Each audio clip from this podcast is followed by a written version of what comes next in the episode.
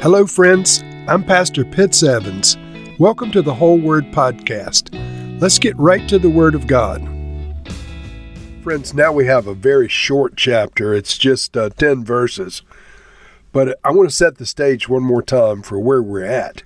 And so in the last chapter, um, Haman had gone in to see the king for permission to execute Mordecai, Esther's cousin. And when he arrived, the king had just realized that Mordecai had never been rewarded for exposing the assassination plot against his life. And so he asked Haman, What should I do for the man that I really want to honor? Haman comes up with this lavish tribute, thinking it's for himself. But the king is planning to pay tribute to Mordecai. And he says, Haman, that's such a great idea. You go do all that wonderful stuff for Mordecai that you suggested. So Haman is shocked. He has to honor publicly throughout the city Mordecai at the king's request. And so rather than getting permission to execute Mordecai, Haman has to pay public homage to Mordecai. And immediately at the end of the last chapter, Haman is summoned to Esther's second banquet. So here we go. Esther chapter 7. So the king and Haman went to Queen Esther's banquet. And as they were drinking wine on the second day, the king again asked, Queen Esther, what is your petition? It will be given to you. What is your request? Even up to half the kingdom. It will be granted. Then Queen Esther answered, if I have found favor with you, your majesty, and if it pleases you, grant me my life. This is my petition. And spare my people. This is my request. For I and my people have been sold to be destroyed, killed, and annihilated. If we had merely been sold as male and female slaves, I would have kept quiet, because no such distress would justify my disturbing the king. King Xerxes asked Queen Esther, Who is he?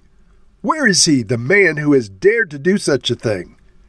Esther said, An adversary and an enemy, this vile Haman. Then Haman was terrified before the king and queen. The king got up in a rage. He left his wine and went out to the palace garden. But Haman, realizing that the king had already decided his fate, stayed behind to beg Queen Esther for his life. Just as the king returned from the palace garden to the banquet hall, Haman was falling on the couch where Esther was reclining. The king exclaimed, Will he even molest the queen while she's with me in the house? As soon as the word left the king's mouth, they covered Haman's face. Then Harbona, one of the eunuchs attending the king, said, A pole reaching to the height of fifty cubits stands by Haman's house. He had it set up for Mordecai, who spoke up to help the king. The king said, Impale him on it. So they impaled Haman on the pole he had set up for Mordecai. Then the king's fury subsided. And so, friends, amazing, amazing twist in the plot. And so the plot to kill all the Jews, inclusive of Mordecai, is in place. Uh, Haman plans to kill Mordecai immediately. He's thwarted, and now he shows up at this banquet. So the king and Haman go into Queen Esther's place, and they're drinking wine on the second day. I'm sure Haman's trying to figure out how to answer for wanting to kill all the Jews. Meanwhile, the king says to Queen Esther, what is your petition? What is your request? I'll give you anything you want up to half of the kingdom. Now, friends, Haman does not know Esther's a Jew. Haman does not know that Esther is related to Mordecai. All this is a surprise to Mr. Haman. And so Queen Esther answers the king If I've found favor with you, your majesty, and if it pleases you, grant me my life.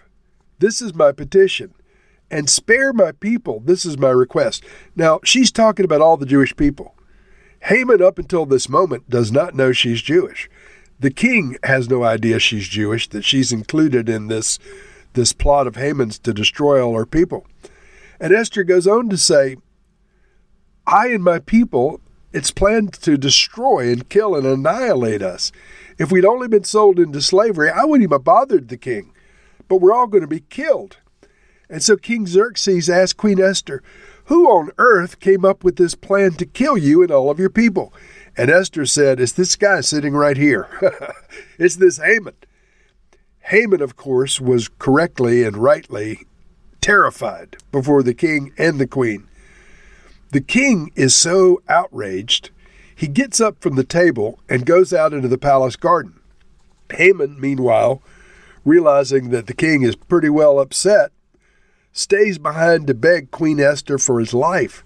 And so he throws himself on the couch where Queen Esther is uh, reclining for the banquet. The king comes in and thinks that she's being assaulted on top of everything else by this Haman. And so uh, one of the attendant eunuchs says to the king that um, Haman had intended to execute Mordecai publicly that very day on a pole that was erected at his house. And the king says, Take Haman and impale him on the pole. Kill Haman instead of Mordecai. And so, friends, that's where we leave this chapter. Haman is to be executed by the very means that he intended to execute Mordecai. And so, Lord, we appreciate once again you protecting um, Mordecai and Esther and turning the tables on this wicked man Haman. Haman was the accuser of Mordecai and the Jews before the king. But Esther was the defender. Esther was the one that brought their cause before the king, and she obtained favor to see their lives preserved. Lord, grant us favor. Lord, grant us protection. Lord, watch over us and our families in the days of our flesh. And guide us, Lord, into your presence in due season. In Jesus' name, amen.